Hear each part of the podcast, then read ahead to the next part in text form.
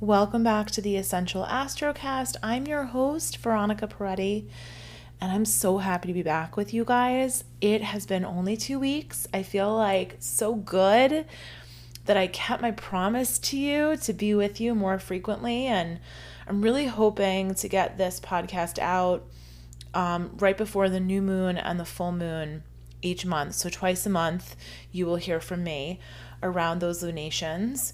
And if you want to ever set your intentions for the new moon with me or release whatever you're holding on to at the full moon with me, you can do that by joining Cosmic Yoga Club which is my astrology infused yoga membership, where we practice yoga Monday, Wednesday, Friday each week. But on the Sunday nearest the new moon and the full moon each month, we do a restorative moon ritual that includes restorative yoga, journaling, meditation, and allows us to ground our energy and come back to ourselves and really connect with that inner voice, that inner knowing.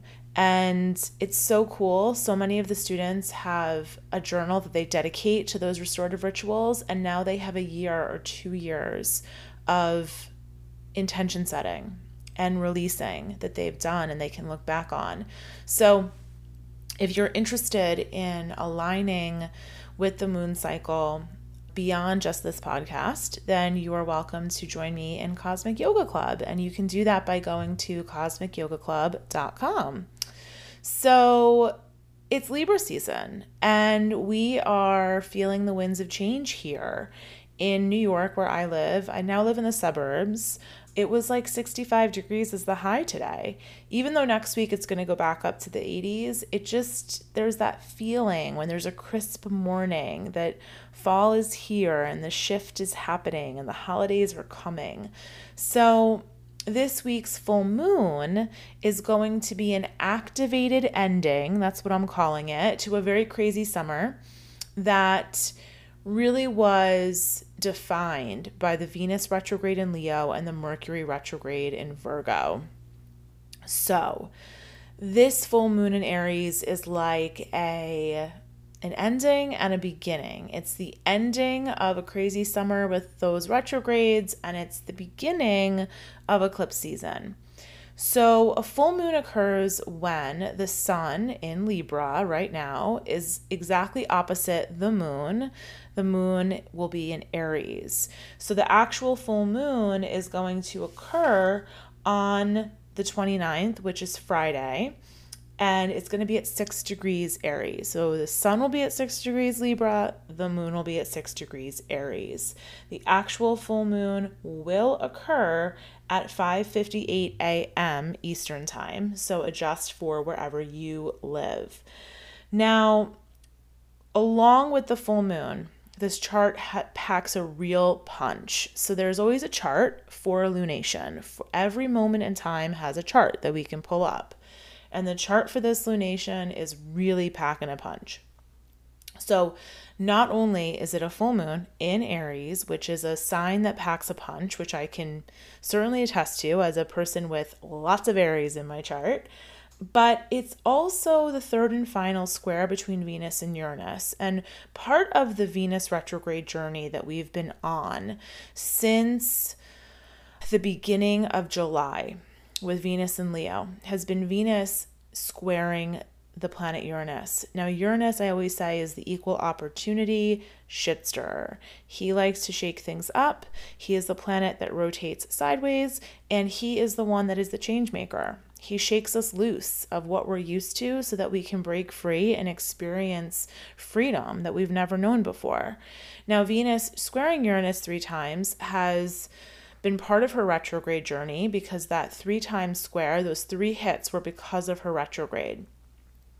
Having this full moon chart coincide with this third and final square means that this full moon is going to bring us to an apex of energy that that story is going to be a part of. So full moons are always the apex of energy of the moon cycle. It's the you know the we're waxing we're growing up to that full moon and then we start waning so the full moon we often talk about releasing but it's more like we experience that satisfaction of being full. We, whatever the situation is, is coming to a head. And then from that place of fullness, of satisfaction, of having what you need, you can look around and say, hey, there's some stuff that I can get rid of here. So when you have a full closet with lots of clothes that fit you, it's a lot easier to let go of the clothes that don't fit just right. And that's kind of what full moons are like. So I like to think of full moons more as celebrations than releases. But I do think that full moons sometimes, depending on the planetary energies that we're working with, can reveal where we're blocking ourselves. And that is how I like to use the full moon from a place of I'm full, I'm satisfied, but is there anything getting in my way that I need to move out of the way? And this full moon is certainly going to do that it's hard to say every new moon is this and every full moon is that because we're always working with different energies. The lunations are interacting with the planets in different ways. There are some full moons that feel like new moons and vice versa. But neither here nor there, this full moon is feeling very full moony. It is feeling like an apex of energy. It is feeling like a culmination of sorts. It is feeling like a hard ending in a lot of ways and also a hard beginning and I don't mean hard as in like it's going to be bad hard, as in I mean hard in the way that it feels very concrete. So we have all of that going on. We're going to talk more about the full moon and what's in the chart, but I do want to mention that the good news is that along with Venus wrapping up her story, because she's having her final square with Uranus on the same day as the full moon, we're also having Mercury exit his retrograde shadow. So, as you know, when we have a planet retrograde, we have a pre shadow and a post shadow. And the post shadow is going to come to an end for Mercury on the 30th. So that's exciting. And then next week, Venus will exit her post retrograde shadow on October 7th. So, this is an exciting time. Again, I reiterate that there is a feeling of endings here. There's a feeling of wrapping up the summer and getting that fresh, clean slate for fall. You know, that feeling of when you got all the new school supplies and you have that fresh notebook that you haven't written anything in and you're just so excited to write your name on it and claim it as your own. That's kind of the feeling that I'm feeling with this full moon and with all the energy that we're experiencing in general. And of course, it is Libra season. Libra is the season that begins fall. When the sun enters Libra, that is the fall equinox. We had the fall equinox last week, which is one of my favorite days. I love the fall and the spring equinox because those are the days when the light and the dark are exactly the same. And in yogic philosophy, there is this idea of the dawn being the most auspicious time of day because the light and the dark coexist and create harmony or exist in peace. And that is the essence of Libra. Libra is the sign that is associated with peace and harmony and partnerships and beauty and design and justice and fairness and equality a lot of people in the legal world will have Libra in their chart because Libra is symbolized by the scales of justice. If you have a lot of Libra in your chart, you're probably really hung up on things being fair, on everyone getting the same size slice of pie. That is one of the ways that I describe Libra, right? They really want things to be fair. They want everyone to be treated evenly and equally. And one of the things about Libra is that it's ruled by Venus. One of the most important things, right? So Venus rules Libra and Taurus. When Venus is in Libra, she's a little bit more the romantic Venus. She's a little bit more interested in design and fashion and beauty and being wined and dined and feeling feminine and we all have feminine within us. What, regardless of gender, there is feminine and masculine energy in all of us. And so that is activated in Libra season. So Venus is often associated with all those beautiful things. But in ancient times, Venus was also considered a planet of war, and we can still consider her a planet of war. So, this is really interesting because this full moon has a lot of feminine energy to it. And you might be thinking, well, it's a full moon in Aries. Aries is ruled by Mars. Mars is the masculine. That's the opposite of the feminine because Venus rules Libra, right? Because these are opposing signs. Full moons happen in opposing signs. So, full moons are always going to have us playing with polarities.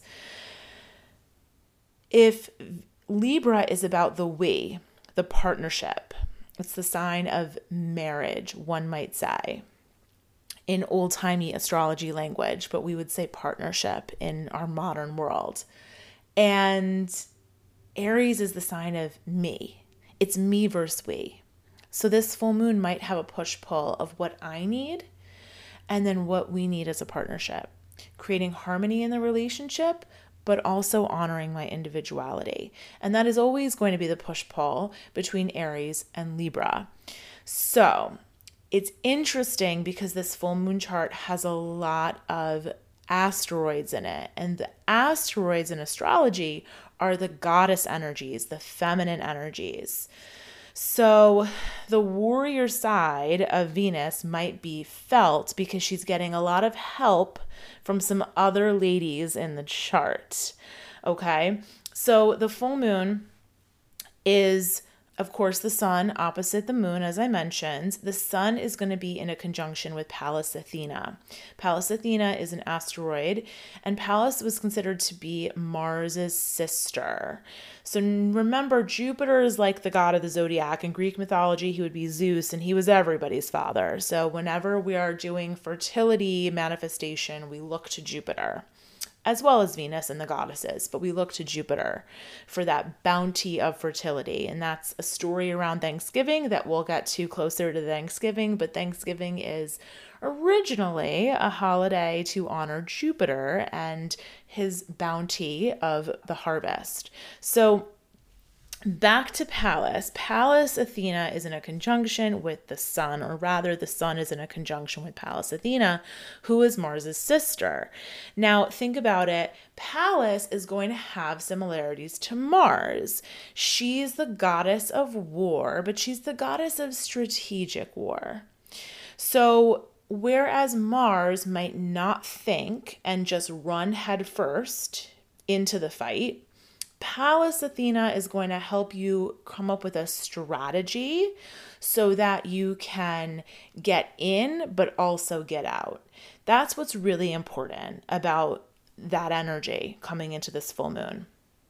So, whatever harmony or peace or resolution that you're looking for with this full moon, because those are the things that the sun in Libra is after, they're going to be hard fought for. And this reminds me of what's going on with the strike. So, as I'm recording this on Wednesday, the 27th of September, the Hollywood writers and actors strikes have been pretty much resolved, from what I understand. I haven't dug too deep into it, but from what I understand, the writer strike is resolved, and I believe the actor strike is pretty much going to be resolved. So, that is an interesting example. That was hard fought for. And now, as we approach eclipse season and we approach this full moon, we're finding a resolution. And you might be thinking, ooh, is there an astrological reason for that? And yes, there is. The full moon is really kicking off eclipse season. So, eclipse season occurs twice a year. And eclipses occur when a new moon or a full moon happens within a certain number of degrees of the nodes of fate. The nodes of fate, the north node and the south node, are points in the sky. And those points are providing a portal of energy of sorts. So eclipses are like portals of energy, like vortexes that we vortexes, however you say that word in the plural. They are these p- portals of energy that we walk through where whatever was already coming up for you probably is going to get hastened. The pace is going to get quickened.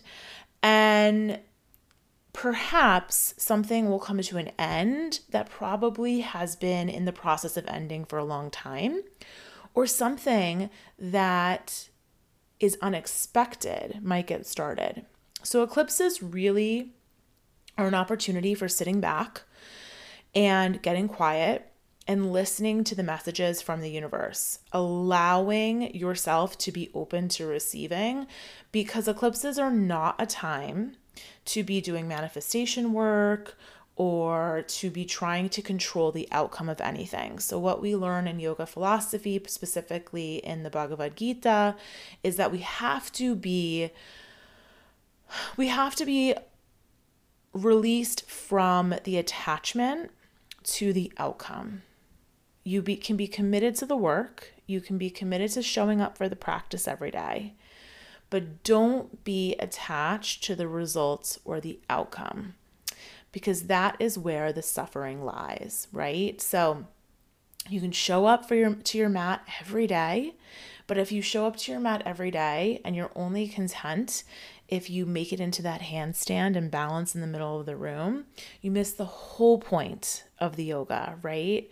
So we're trying to remove the causes of suffering. We're trying to find a way to allow ourselves to be in the present moment because in the present moment, we're not hung up on the past or the future.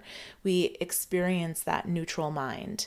So, all of that is to say that when we're talking about eclipses, all of that yoga philosophy is really useful because eclipses can move really fast. They can kind of be like being in a pressure cooker where something that normally takes an hour to cook all of a sudden takes 12 minutes.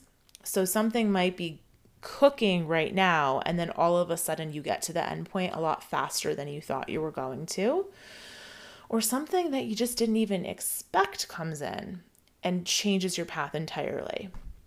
Now, mind you, this has a lot to do with your chart. So, if you have planets that are being activated by the eclipses, then of course it's going to have a bigger effect. But all of us are going to feel the impact of the eclipses in some sense. The energy is really palpable especially this time of year because we're moving into from Libra season, we go to Scorpio season. And we all know that Scorpio season is Halloween and the veil is thin, and we feel that energy even more deeply. So, all of that is to say that we are kicking off eclipse season with this full moon, and it is feeling very eclipse like out there because I am feeling that intensely. And the reason is that Mars is conjunct the south node. So, because we have Mars activating that south node as he does every two years, because Mars takes two years to go around the zodiac, there's an activating release. That's what I'm calling it because Mars likes to activate. Mars likes to push us to do something. Mars likes to take action. Whether or not he has a strategy like Pallas, he'll still take action. So, having Mars conjunct the South Node, the South Node encourages us to release, to let go. The North Node encourages us to take in, to receive. With the South and the North Node, you always have to find a balance. They're polar opposites. So, they're always encouraging us, like a seesaw, to find a balance Otherwise, we're always just going from one side to the other, right?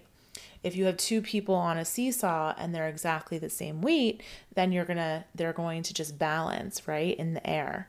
But if we are going from one and then the other back and forth, we're going to find that we feel not so great, right? It's it's going to be a bumpy ride. So that's what the the nodes are like. You want to you find your way to the middle. You want to please both. You want to give them both a little something. So, with that said, the Mars on the south node is going to be activating this eclipse energy early. But regardless, the lunation, whether it's a new moon or a full moon, that precedes the eclipse will always open eclipse season for us. So that's what's happening. Now, there's another goddess that wants to be heard from in this whole situation, and that is Eris. So, Eris is also Mars's sister. Hopefully, you're getting the theme here. All the gods and goddesses are related, but Eris is also a goddess associated with war and she is conjunct the north node. So remember, Mars is conjunct the south node on one side, and Eris is conjunct the north node on the other side of the zodiac. Eris is the goddess of discord and strife. She creates havoc for the sake of change. So, similar to Uranus in that way. And she likes to challenge the hierarchy or the patriarchy. She likes to point out where there is arrogance. So, the story of Eris is that she saw that there was a party going on with all the gods and goddesses, and she took an apple and she threw it into the party. And on the apple, it had a note that said, For the most beautiful, or for the fairest of them all and all the goddesses pounced on the apple and were fighting for it because they all thought that they were each the most beautiful. So she points out where there is arrogance, hubris, ego. Um, so this is really interesting having her involved. So we have Mars on one side, Eris on the other. Now, mind you, Eris is in Aries with the North Node in Aries, the South Node is in Libra, and Chiron is also in Aries. So we have Chiron opposite Mars as well. Chiron is the wounded healer. So all of that is to say that there is a lot of emotion and ego that is running amok right now in the sky, particularly in this full moon chart. And there is a lot of passion. There is a lot of just passion and fervor and emotion and you know, the water signs always get a bad rap for being emotional, but nothing is emotional like a fire sign. so, with all of this Aries energy, there is a lot of emotion in the chart. So, all of that is to say that people are going to be feeling really sensitive. And the full moon always heightens our emotions and our sensitivity anyway.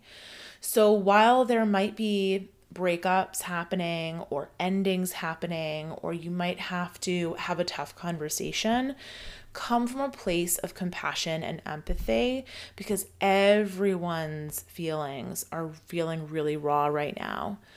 Now, I wanted to mention that this eclipse season, it's just getting going. So you might find that you have some very big stuff that comes up with this full moon. You might find that you want to end things, but the story might have legs. So even if you think the story's over, just keep your ears attuned to those messages from the universe because eclipses will always deliver the messages that we need to hear. Finally, Libra rules the lower back. We're doing a lot of low back strengthening and releasing in Cosmic Yoga Club right now. But it also rules the skin. Think about it. Venus in Libra rules aesthetic. We see the visage, the face, the skincare. People with a lot of Libra in their chart love to be committed to their skincare routine.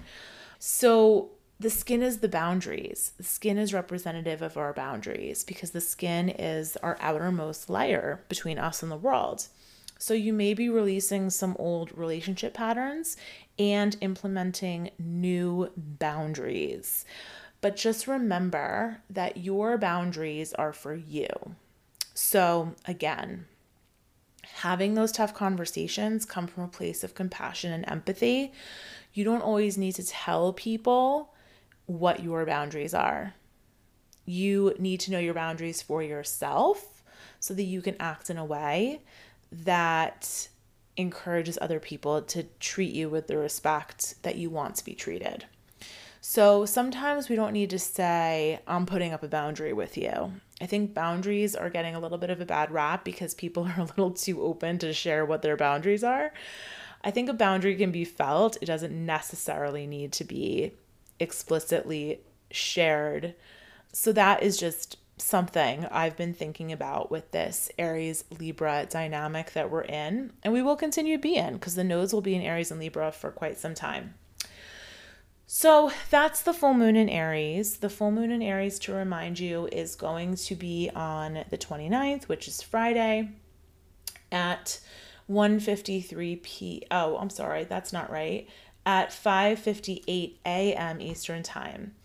We will also that day at 1:53 p.m. Eastern Time have that third and final square between um, Venus and Uranus. And then the following day, on the 30th, we're going to have Mercury leave his shadow.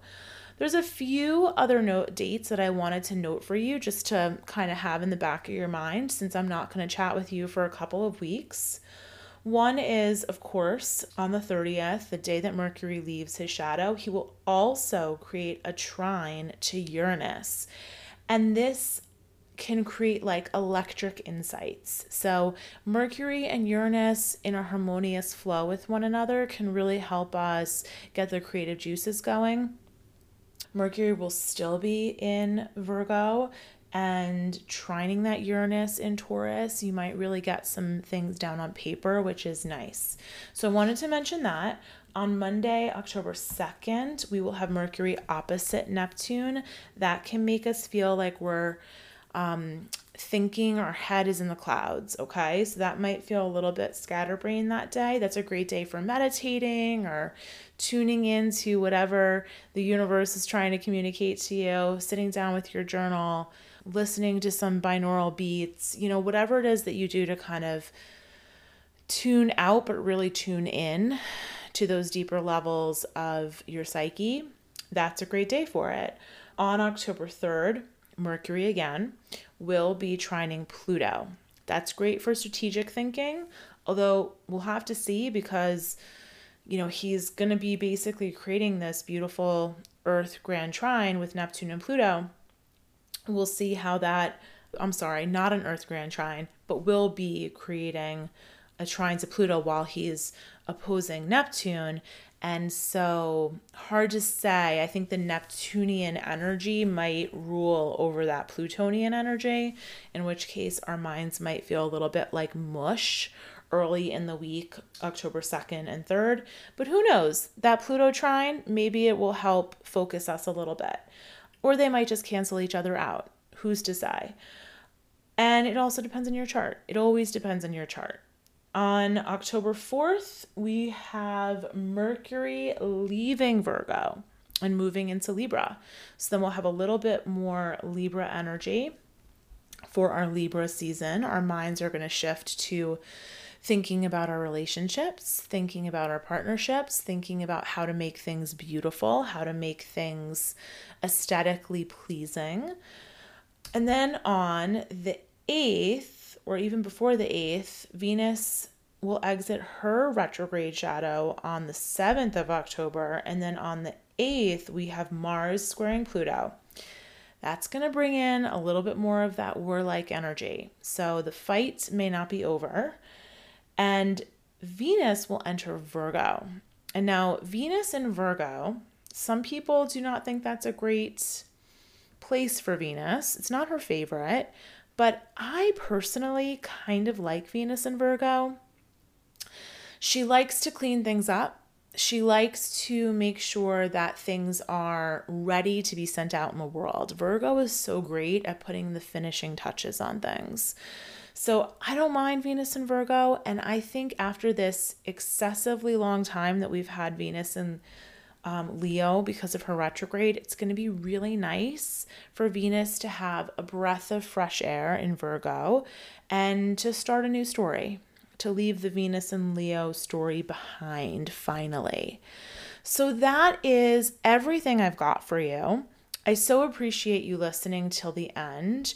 Of course, if you want to work with me, the best way to do that is in Cosmic Yoga Club. You can go to cosmicyogaclub.com. As I've said, I'm going to be here every 2 weeks. That's my commitment. That's what I'm trying that that's the commitment I'm trying my best to honor. Can't promise it will always happen, but that's what we're doing. And things are a little messy, you know? I'm not really editing up this podcast like I used to. I'm really flying by the seat of my pants a little bit and having fun doing that. But I'm just really happy to be back on the mic and I'm so happy that you're here to listen. And I hope these episodes are useful and helpful. And there's going to be so much more to explore. Eclipse season is just getting started and it's going to be a big one. So enjoy the ride. Make sure that you set aside plenty of time to be quiet and listen to that inner voice listen to whatever the universe is trying to communicate to you, and allow yourself to be open to receiving. That's all we can really do. All right, take care of yourself, and I'll talk to you soon. Bye.